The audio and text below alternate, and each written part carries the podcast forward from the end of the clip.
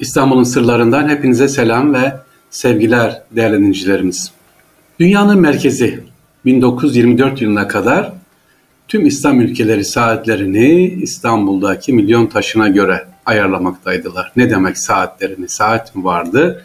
Yani dünyanın merkezi, saatlerin merkezi bu tarihten sonra İstanbul'dan İngiltere Greenwich'e alınıyor. Hani var ya Greenwich saatlerin, ölçülerin merkezi Greenwich.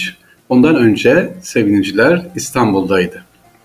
İstanbul milyon taşı acaba bunun hikayesi nedir? Ayasofya'nın hemen karşısında böyle büyükçe bir beyaz taş var sevgili dinciler. Bu taşı merak ettiniz mi? Üzerinde yazardı milyon taşı diye. Şimdi tadilatı yapılıyor. Biraz daha açığa ortaya çıktı. Şimdi milyon taşından önce şöyle bir hikayemiz var, fıkramız var. Nasrettin Hoca'yı arkadaşları şaka yapmak istemişler. Nasrettin Hoca'ya diyorlar ki hocam dünyanın merkezi neresidir diye sormuşlar. Nasrettin hocamız da eşeğimin bastığı yerdir demiş. Arkadaşları gülünce de hocam nereden belli? Diyorsanız ölçün demiş. İşte biz de size sevgili dinleyiciler inanmıyorsanız ölçün demiyoruz ama Bizans döneminde ölçülmüş, biçilmiş ve dünyanın merkezi burasıdır diye bugün Ayasofya'nın karşısında böyle divan yol üzerinde milyon taşını görüyorsunuz. Onu İstanbul'un sırlarında anlatacağım efendim.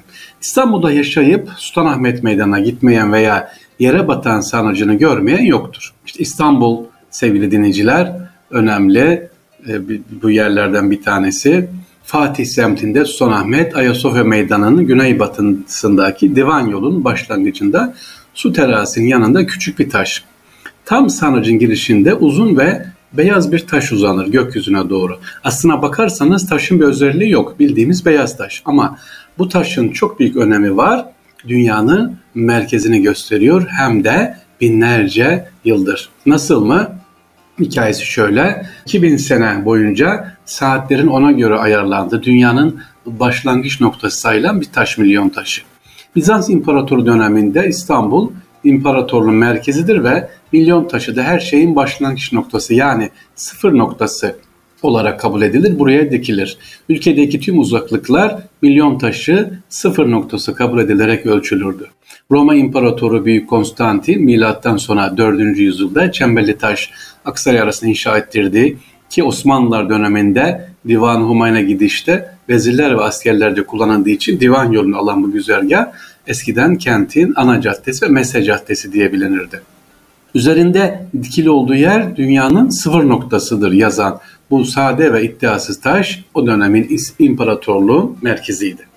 Roma İmparatoru Büyük Konstantin'in Doğu Roma inşa ettiği caddenin Mese'nin ki o zamanki adıyla Zafer Caddesi, Mese Caddesi divan yolu olarak bilinir. Milyon taşı da bu yolun başlangıcında yer alırdı. Osmanlı İmparatorluğu'nda da protokol yoludur. 1924 yılına kadar burası önemliydi sevgiliciler. Ee, hemen yere batan sarnıcının e, çıkışında ziyaretçileri görür, bekleniyordu. Peki sonra ne oldu? Burası dediğimiz gibi sahip çıkmadık ve İngiltere, Londra'ya, Greenwich'e gitti. Bu milyon taşın hemen yanında Halit Edip Adıvar'ın bir heykeli var.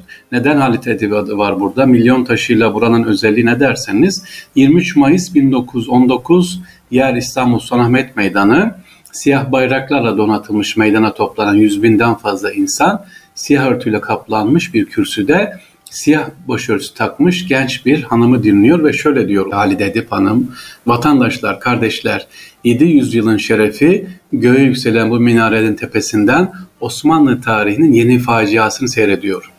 Bu meydanlardan alay halinde geçmiş olan atalarımızın ruhuna hitap ediyor. Başımı bu görünmeyen yenilmez ruhlara kaldırarak diyorum ki ben İslamiyet'in bedbaht bir kızıyım ve bugünün talihsiz fakat aynı derecede kahraman devrinin anasıyım. Atalarımızın ruhları önünde eğiliyor, onlara bugünün Türkiye'sini adına sesleniyorum ki silahsız olan bugünkü milletin kalbi de onlarınki gibi yenilmez güçtedir. Allah'a ve haklarımıza iman ediyoruz diyor Halit Edip. Evet İstanbul'un işgaline karşı çıkan, İzmir işgaline karşı çıkan Halit Edip adı var sevgiliciler. Burada ilk defa Milyon Taş'ın orada ilk mitingini ne yapmış oluyor? Düzenlemiş oluyor. Milyon taşının hemen yanında sevgiliciler bir sur terazisi var. Onu karıştırmayın. O su terazisi Bizans döneminden kalmadır. e, hem bugün Bozdoğan Kemre dediğimiz oradan gelen suların saraya Bizans sarayına taksimi Osmanlı döneminde de tabii ne yapılmış? Kullanılmış. Bugün etrafına baktığımız zaman restorasyonu zaten görülüyor. E, Sultanahmet Meydanı'na bakarsanız birçok sarnıç var. Binbir Direk sarnıcı var, Şerefiye sarnıcı var, Yere Batan sarnıcı var. Bunlar bilinen sarnıçlar. Su oldukça önemli. İstanbul'da eğer suyu ele geçirirseniz İstanbul zaten susuzluktan gider. İstanbul'da birçok su terazisi var. O dönemde de en önemli, en büyüklerden bir tanesi de işte bu milyon taşının yanındaki sevgiliciler. Yolunuz düşerse İstanbul'a ve Ayasofya'ya tabii düşüyor. Ayasofya'yı görüyorsunuz ama Ayasofya'dan çıkınca da sevgiliciler bu milyon taşın yanına gidip bakın Ey taş bu yıllardır, binlerce yıldır burada sıfır noktasını gösteriyordu ama şimdi e, çoğu bu taşın ne olduğunu bile bilmiyor. İnşallah bir başka dönemde bu Greenwich'e neler verdi, başka neler gitti onu da anlatırız sevgiliciler. İstanbul'un sırlarından hepinize selam ve sevgiler diyorum efendim. İnşallah sorularınız olursa bekliyoruz. Her zaman dediğim gibi lütfen çocuklarımızı bu yazın, bu tatilde İstanbul'u sevmeye, İstanbul'u gezdirmeye ayıralım. Tamam kursları var, biraz gezsinler, tozsunlar, deniz diyeceksiniz ama e, İstanbul'u da zaman ayıralım. Hiç olmazsa bir haftalarını günlük program yaparak İstanbul'u gezdirelim sevgiliciler. E, daha önce de söylemiştim bununla ilgili müzeler, camiler, işte türbeler, mektep. Çocuğun merakı neyse mesela bilim merkezi var.